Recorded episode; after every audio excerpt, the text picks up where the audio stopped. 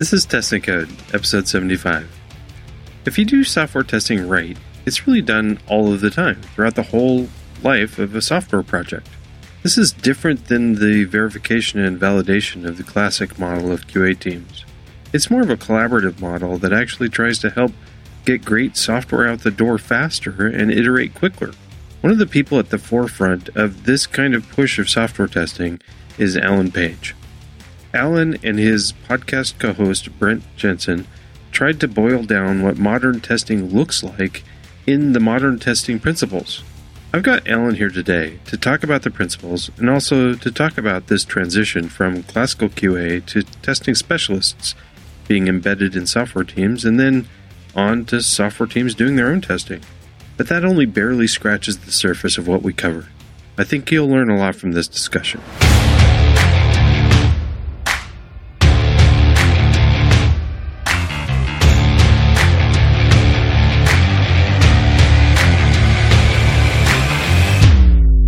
Welcome to Test and Code, a podcast about software development, software testing, and Python. Welcome to Test and Code. I've got uh, one of the uh, kind of the heroes of testing, Alan Page, on the show. Also, the Angry Weasel. I'll let him introduce himself. So, Alan, welcome to the show. Thank you for having me. I consider myself more of an anti-hero, but I'll take it. Uh, perhaps it's just because I've been around so long in testing but yeah, I'm Alan. Uh, I have a podcast with Brent Jensen called Modern called shut the gun there called uh, the A/B Testing Podcast, uh, which is a little bit of a play on words. A/B testing, of course, is a method for uh, deploying ideas or experiments to production. But in this case, the A and B stands for Alan and Brent, and we just finished our hundredth episode. Oh, congrats! came out about a week ago, so that was pretty exciting and uh, currently working at Unity Technologies. I have a blog at angryweasel.com. Um, some selected writings are listed there. You can track them down. And that's probably anything else you could want to find out about me. You could probably find from that website. Uh, but the real quick story about where Angry Weasel came from I'm not an angry person. Uh, I was in a, a band once, we're trying to come up with a band name. This is an important decision that a band always needs to make. And uh, we were talking to some people and had the story, thick German accent, some story that I barely remember now about beware of the tooth of the weasel. and from that, we came up with, with it's like Angry Weasel. That could be our band name. So I bought angryweasel.com and our guitar player said, no, I don't like that name. So we never got to use it. I kept the domain and eventually thought, you know what? I'm going to use that for my blog. Yeah. So that's, that's where, that's where Angry Weasel came from in a, in a short story. And that's why I'm Alan the Angry Weasel. Well, what was the band name that you came up with? Oh, that's that's a sad answer. Uh, we were mostly Microsoft employees at the time, and the name he we were for a while we were Severity One. Okay, that's pretty bad. And eventually we became uh, Groove Mob. Groove Mob. Hmm. I, I like I like Angry Weasel better. Yeah, definitely. So you yeah you were at Microsoft before Unity, right? Yes, for 22 years. Okay. A short stint. yeah. Well, and while you was it while you were there, I assume that you wrote the um, the how we test at Microsoft. You are correct. Um, maybe right about the halfway point, I wrote this book called How We Test Software at Microsoft, which is now a nice snapshot in time. Okay, so that of, of, how, of how we tested software at Microsoft at that point in time. Okay, so that that wasn't the case when you left Microsoft then. No, absolutely not. Okay. In fact, when I left Microsoft, there were no uh, or very few people in dedicated testing positions. Okay. They had, they had removed most of them at that point. Well, that's that's actually kind of a theme that I've seen in a lot of companies, for, uh, for better or worse. Some people for good reasons, and some people for bad reasons. Yeah, and my my my theory is done right, uh, not a, a dedicated testing specialist. I'll play. I'll say it backward. A dedicated testing special, a dedicated testing specialist uh, used incorrectly is a bottleneck and slows down the team. Yeah. And, but done right, you can be. And the way I've done it in teams that I've been in is teams can be more efficient without creating that bottleneck of the dedicated testing specialist. Yeah, definitely agree. But it de- but it depends a whole bunch on context. So yeah, let, so let's uh, one of the main reasons why I wanted to ask uh, asked you on the show is because you, um, I think it was both you and Brent didn't came up with this modern testing uh, principles. Is that right? Yeah. Is it okay if we just read through these? There's like seven principles. Yeah, and maybe first I should let's do that. But let me give you a little background why it's called modern testing first, because Yeah. you'll notice you'll notice before we go through it, the principles aren't that much about testing, and they're not really that modern.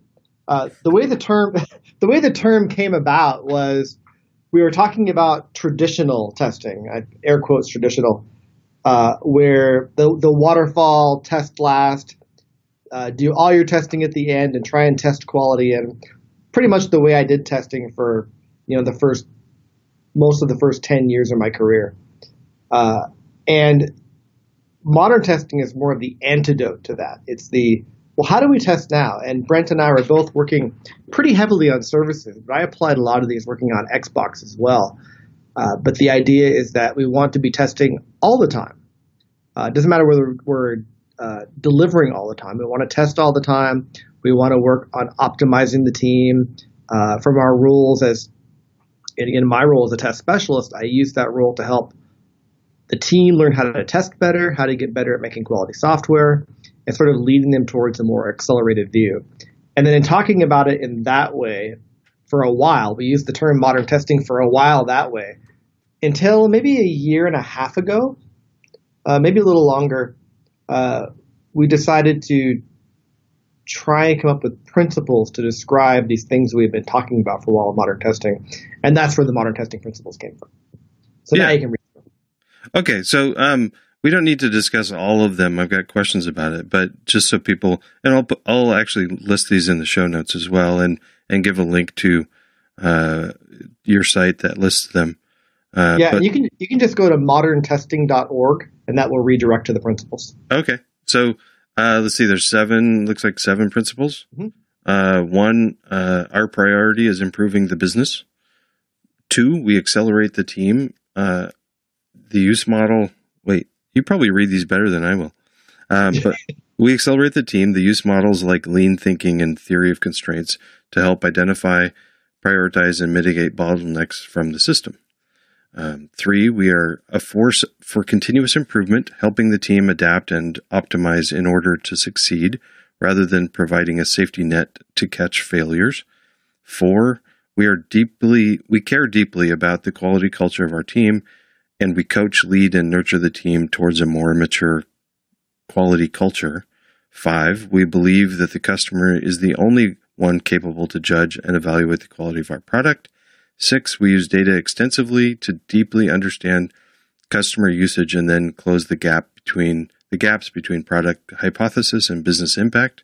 And lastly, seven, we expand testing abilities and know how across the team, understanding that this may reduce or eliminate the need for dedicated testing specialist. That's actually quite a bit of information there. Um, and Eh, but they overlap and support each other in a lot of ways too once you get into them. Right. Um, now these, so you've, you, you came up with these or, uh, solidified them about a year ago, you say? About maybe about a year and a half. I first presented these uh, at a conference uh, about a year and a half ago. Yeah. Okay. And, uh, in your brief description of, uh, like saying Microsoft uh, has less testers, dedicated testers, a lot, this, this push to, um, uh, have testing be a, a, basically learning about the, learning about the customer, learning about the product, uh, learning about the software, and then also, um, trying to speed things up and make things smoother, not not the other way around. Um, that is a different role than traditional test stuff. Um, uh, and you're not you, so you work at a company, right? You're not a consultant with for other Right. companies. I work at a company that makes software. Yeah. so um, the uh, I don't know how how much. I guess in your speak you do go, go around and speak though. D- Does this resonate with people? Um, Uh, surprisingly so. So the first time I talked about modern testing, uh, about a year and a half ago at Brighton at Test Bash, I was it was I was a little worried. Group of testers, what are they going to say? And not only did I not scare everyone, but I had people come up to me afterwards and say, "Thank you for giving a name to what I've already been doing," and uh, and and like, yeah, this is where we're going now. This gives me a, a framework I can I can work towards. So I was a little surprised how much of it was already being done in many ways, more than the pushback of, uh, oh, this won't work. And there is controversy around at least two of these have, have started at least a few Twitter wars. Uh, but overall, the feedback has been pretty positive. Okay, well let's uh, well the the positive ones that's boring. Uh, which, which, which are the ones that are uh, are controversial? So let's two of them. Uh, but let's talk about the most obviously controversial one first, which is number seven, uh, which says we're going to make the team better at testing. In fact, we may make them so good at testing that they may not need a tester anymore. And based on the conversation we had earlier, that freaks people out. Like, what do you mean? You're just going to get rid of testing because you're going to blindly follow these principles. And that's not at all what we mean. But we do mean it the way I said it is you actually, the team may get so good at testing because we, we believe in, and Lisa Crispin has really uh, been supportive. Lisa Crispin, who with Janet Gregory wrote the Agile testing books, uh, very supportive of modern testing and gets exactly how it builds on Agile testing and loves that idea of test as a coach or test as a consultant and helping the team get better at testing because that helps that helps accelerate the team. Number two, uh, so we spend a lot of time in modern testing. We want testers to help the team get better at testing. That's doing pair testing. And uh, I had a test team at Unity for a while, and I've overtook me two years, but I dissolved that team because we reached number seven and they were no longer needed. They didn't, I didn't lay anybody off. They merged into other roles on the team. Most of them still in largely test specialist roles, but very well embedded in the team and leading the team towards a quality culture. So it's controversial on the surface because it looks like we want to get rid of testers. But what we found in practice is the way this principle works is you don't have the goal of eliminating the dedicated testing specialist. What happens is you get eventually you get to a point where you go, oh, we actually don't need a dedicated testing specialist. Uh, so as long as you look at it that way, that one's pretty safe.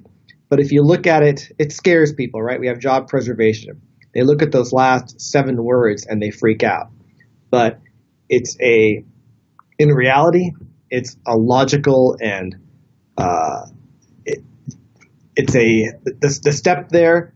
If you if you choose to make that step, will seem normal, and there will be plenty of orgs that that don't eliminate the need, a dedicated testing specialist, and that's fine too. We're just saying that it is a strong possibility in a lot of cases. So people don't lose their jobs then? Uh, no, not that I've seen.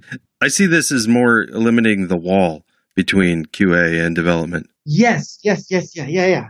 And uh, but the but there's also some camaraderie. So if you've got if you've taken a if you've got a group of QA people or testers, and now you've got them all in the teams instead, do they not they do they feel like solo people just in the in the uh, fighting on their own? You know what I mean? Yeah, I I think what I've done. There's multiple ways to solve that. Here, I keep the community going, so those testers still hang out. I still send them a newsletter. Uh, and we have channels in Slack where we hang out. So there is that camaraderie. Just everybody is a specialist in their team. I look at testing specialists, spe- testing specialty, the same way I look at performance specialty. You may be really good at doing performance work or doing front end work. Uh, that's great. Uh, but we have people who are really good at quality work and testing yeah. work. Yeah. And they're not going to do all of it. They're probably going to take on the harder stuff. They're going to pair. They're going to help people elsewhere on the team get better at those things. Now, but I think you know community is really important. So finding a way to keep those connections going is good. Um, but you may be the only tester on a very small company, and then your community comes elsewhere. Yeah. This episode is brought to you by Patreon supporters. I remember early in this podcast, I reached out to supporters to ask them what I could do for them to show my appreciation. Something extra I could do just for them. Most of the responses I got back were essentially, we don't need anything extra. We're doing this to keep more shows coming. Take whatever effort you were going to put into bonuses and make more episodes. Thank you to everyone. If you want to join these amazing people, go to testandcode.com and look for the donate menu item. Again, thank you everyone. You rock. Okay, well that what's the other controversial bit? Now I was surprised, uh, but we didn't bend. Uh, I didn't think any other one would be controversial, but number five came out as controversial. Um, and I think about it, it goes back to the tester identity a little bit. And to be clear, number five, since probably most of the listeners did not memorize them when you said them, is we believe that the customer is the only one capable to judge and evaluate the quality of our product. And for a long time, you know, I've been in test for 25 plus years. Uh, for a long time, as testers, we thought we are the customer, we're the customer advocate, we're the voice of the customer, and we wanted to position ourselves as this last line of defense for the customer, and, and we were their, you know, their, their savior. Perhaps a little bit overspoken, but a lot of what we talk about in modern testing is is borrowed and stolen liberally from uh, books like uh, Reinertsen's Flow, and for this one, pretty much lifted right out of the Lean Startup by Eric Ries. Yeah.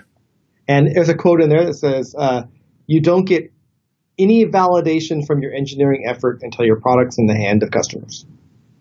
And we really believe that. We believe that we can do a lot to mitigate risk, for sure, for sure. We can do a lot to take care of other quality issues and to think about user workflows, but we really, really don't know. Everything up to that point is a guess. We don't know until the customers actually use the product and we get feedback and validation from them. And largely we get that from data, which is uh, uh, principle number six, as we use data a lot. But we have to we have to get feedback from the customer to know if we're building the right thing for that validation step. But we actually got a lot of pushback from uh, people who didn't believe that. Um, a lot of the pushback was things, some of it was actually quite rude, but uh, some of the worries were this uh, notion that we're using customers to do all of our testing for us, which is not what testing in production means. Uh, we still do, which which people have made that jump and think, well, this means you want customers to do all your testing. And no, it doesn't mean that. It means we want them to validate that we're building the right product. And we're going to collect data and we're going to do things in production to help figure that out because that's where customers customers don't play in our staging environments. Customers are in production. So we need to do a lot of testing and validation in production to do that. So I think people get caught up in the fact that uh, one, that they want to be the customer, even though they're not. But two, they feel like this one says we're going to do all of our testing in production and customers will do all of our testing for us. That's why we don't need testers. And they get a little lost in that. So that one's come up. Those two have been pretty much the only ones people have complained about, and they've complained and pushed back pretty loudly on those two. Well, th- that one reminded me of the extreme programming thought of having a customer embedded in the team, um, which also seems ludicrous in most circumstances. Right, and that's great if um, I forget which of the uh, I, I, remember reading about that. I can't remember which book, but yeah, there. If you're building a software at Chrysler or wherever it was, and your and your customer is the accountant, and they work upstairs, yeah, bring them down. But that doesn't quite work for a lot of other software projects. So again, lean startup is all about this. Use use data that we can get from those customers to help answer those questions. The data becomes our customer. But this uh, this gathering the data also then changes. This has got to feed back into uh, project requirements to collect the data in the first place. Yeah, and the difference is what I tell my teams is instead of well, in addition to thinking about we're looking at new features we're working on, in addition to thinking about what testing do we need to do, we ask questions like, how will we know this is working in production? Yeah. How will we know if this is not working? What what behaviors or, or monetary or you know changes do we expect to see? And then making sure we have uh, collection in place to help answer those questions. Yeah. And there's definitely still some software in, you know, connected, internet connected software has a little bit easier time for that. Um, uh, yeah. Uh, but uh, with, there's still a lot of software realms where that, that's actually really hard still. Um, it is, but we did a reasonable chunk of this even on Xbox where uh, it's a, you know, it's not one OS, it's three operating systems that live on this box. And of course, we weren't downloading, you know, 50 changes a day, but our beta users would take updates every day or every other day, and we would do experiment groups, and we would figure out, use that to try and validate some of the things we were doing. Yeah. Okay. Nice. So you can do it. And again, people get installation fatigue, even on your phone you have the ability to update as often as you want, as often as you can get Apple to or to approve your your submission. But people don't want to download a new version of Angry Birds every day. But you do get a new one every week, and you're kind of okay with that, even though some of those some of that's bug fixes, some of that's features, some of that's experimentation. Yeah, yeah, but I mean, there's still even like uh, use cases cases like embedded systems and yeah, and those, those, other devices yeah. where you, you there's no data coming back and and in that case, you have to resort to uh, either some. Sometimes there's some data you can collect, and then you know it can be uploaded via you know USB key manually. But generally, it's uh, customer interviews, or you have, you have to be your only proxy then. Yeah. Yeah. But you're also you're also shipping in those cases generally a much uh, smaller audience. Yes, definitely, and and it's easier to find a uh, representative person to ask. Um, yeah. Hopefully. I'm glad that it's going well or it's being most people are understanding that that's really how testing is happening now anyway because a lot of the tutorials and how to do testing is still on that old uh, the goal of a tester is to try to break things. Um, And uh, well, I hear from your chuckle that you don't believe that that's really the primary goal. Then, no, I, I, I never thought it was. I think it's ridiculous to to think that. Um, I'm sure you've seen it as well. People saying that that's the primary goal. Yeah, but I see fewer and fewer of those, and they're working on projects that have less and less impact to people. okay. Um, I I think my goal is whatever role I'm in, my goal is to ship high quality software that customers love. Yeah. And I'm going to do whatever work's required to, do, and work help the team deliver that. Well, I, one of the things I, I like, um, I, I, definitely like the principles, uh, the the aspect that you're coming at it from the tester side, uh, representing um, a testing group or testing people, whereas um, I'm my my experience mostly has been on the developer side saying, "Hey, all of us developers, we should test more." Um, how do we do that?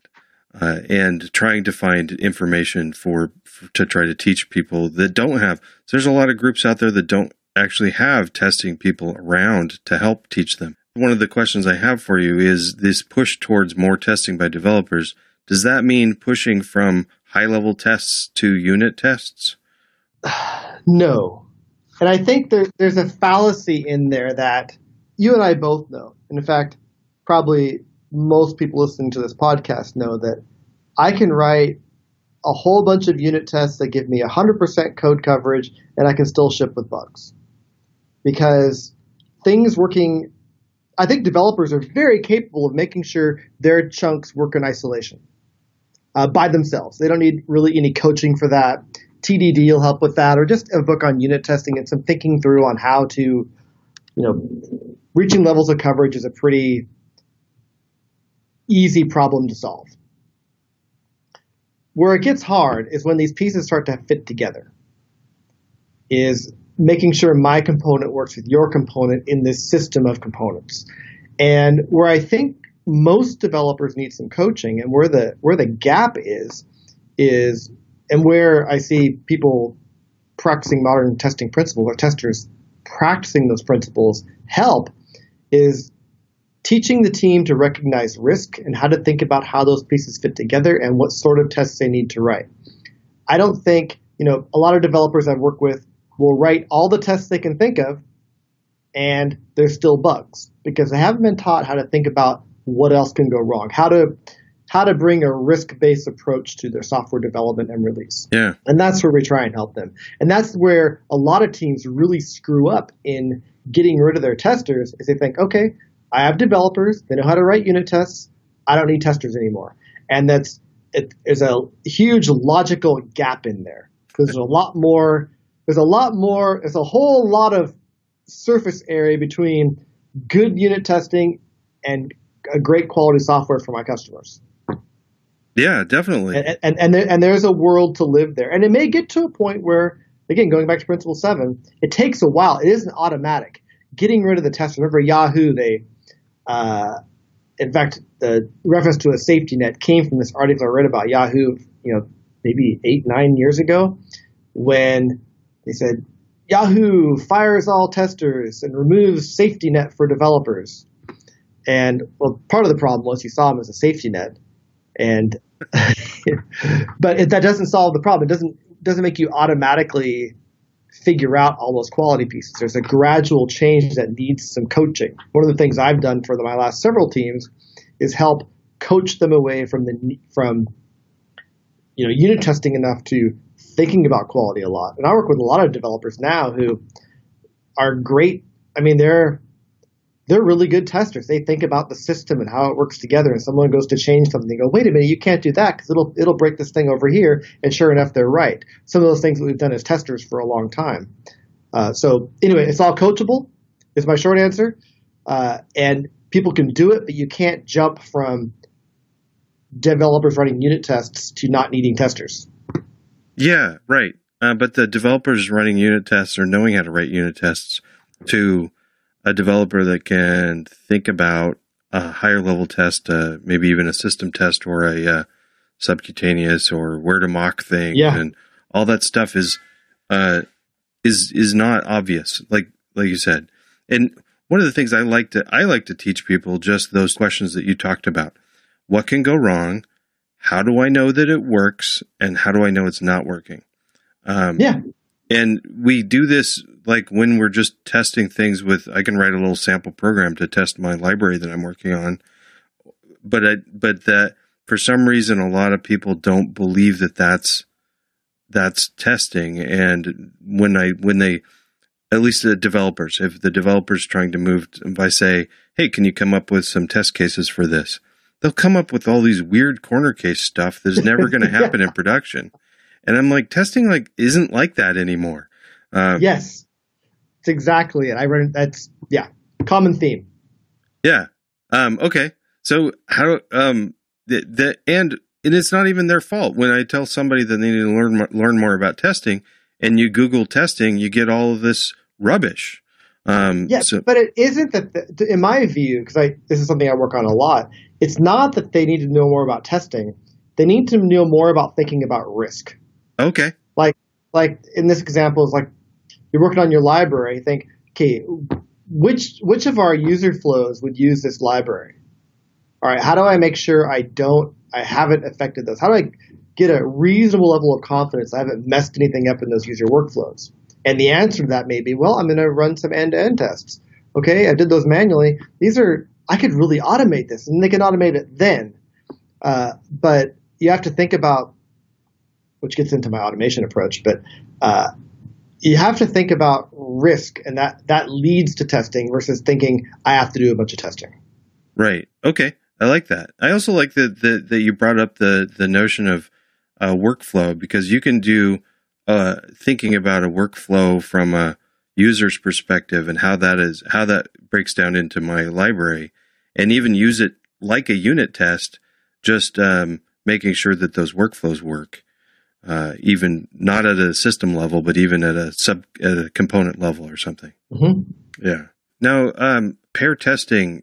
What is that? Is that just uh, sitting with the developer and helping to write the tests? Yeah, so I when I was running the test test team for services here at Unity, um, I refused to let them be like, "Hey, please test this for me. Let me know if it's okay to check in."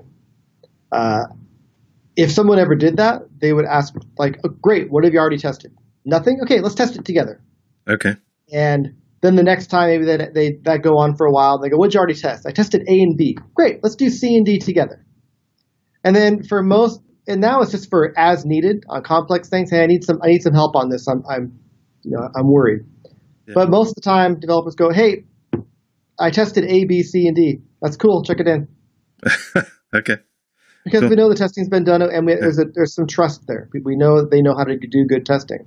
So it's I gave you the really long answer of it's as needed, but we we built up a very high level of what, what that is over time. I like it. As a developer, I'm always thinking about uh, minimizing my manual tests and uh, trying to push everything to automated tests if I can. Is that different from your standpoint? Um, is there still a place for manual tests? Um, yes. Sometimes you need eyeballs, and sometimes just because you can automate it doesn't mean you should. Okay. And where it uh, really comes to light is um, in end to end or often UI automation, which can be, uh, in most cases, in my experience, not worth the effort. Uh, I think you want to be really careful at the UI level uh, because, well, really not even the UI level. Uh, you want to avoid tests that can be flaky. I want to be able to trust my tests. So my approach is, you know, my, my canonical line has been you should automate 100% of the tests that should be automated, which is an obvious tautology. But what it means is, uh, and it takes a while. This is the challenge of test design: is figure out where are the places where a computer is going to help me do better testing, uh, rather than where are the places that I can automate it'll be an interesting intellectual challenge. Uh, and which is the test pyramid, which also is surprisingly controversial. Write a whole bunch of unit tests that run fast and 100% trust. Write a reasonable level of integration tests that can help you make sure stuff is working together. And then a lot of people just look at the pyramid, never read the text around them. Um, and some people argue it's a triangle, not a pyramid, but whatever. Uh, the top has UI tests or end-to-end tests, depending on which which one you look at. Yeah. And Mike Cohn's text around that said, write as few of these as needed. And what that means is you only want to write those end to end or those, those high level tests because they're they're they're longer, they're harder to write reliably, they can be flaky. Is write tests at that level only for the bugs that can only be found at that level. Okay. So if that if if you're if you're you want to if you can find issues at the integration level, write the tests there instead because they're going to be faster to run, more reliable. Yeah. Um, and, and that goes back to do you need always uh, need manual testing? Uh, if you don't have any UI, um, maybe not. right. But yeah. I can even take I can even give an example from Unity. So I work uh, right now. I'm working on our our ads platform, and which is almost entirely services. There's some little pieces that will show up in your game on a uh, on a on a phone, but we still do, and the developers do this. Still, it's technically manual. They will run the whole scenario from from uh, ad request to shown on device to you know tracking all the way through in a staging environment, and lots of automated tests there. But they will almost always put some eyeballs on that process, looking at mon- not at the UI, but looking at monitoring how the system behaves, understanding what's going on. Uh, you could call that manually, but they're not just looking at a result; they're looking at the whole system because uh, summarizing the way the whole system looks down to a result is difficult. So I actually don't know whether you call that a manual test or not, but but I will for the case of, of this story. Yeah, well, I mean, I've got cases where def- definitely I we have never we have not completely eliminated manual tests because we have user interfaces, um, and and there's lots of things where just having people run it, look at the screen, and make sure nothing looks funky. Um, now we our manual test procedures are are more specific than that, but essentially, that's what it is. Is because if there's a specific thing that I want somebody to look for, I can man I can automate that. But if it's just um, you know making sure that the that it just doesn't look funky. And we, I mean, with, that's most of the places where we see like a graph will be like discontinuous when it shouldn't be discontinuous, or um, you know, or a button is like half off the screen or something Yeah. like that.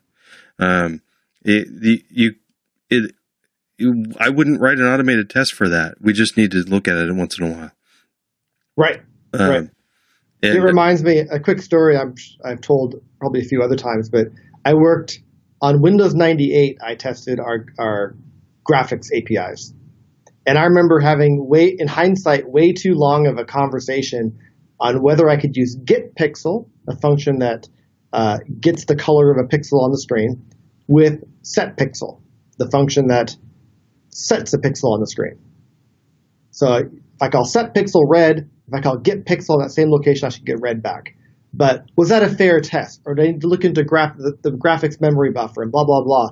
And the answer is if either of those were ever broken, you would know automatically. Yeah.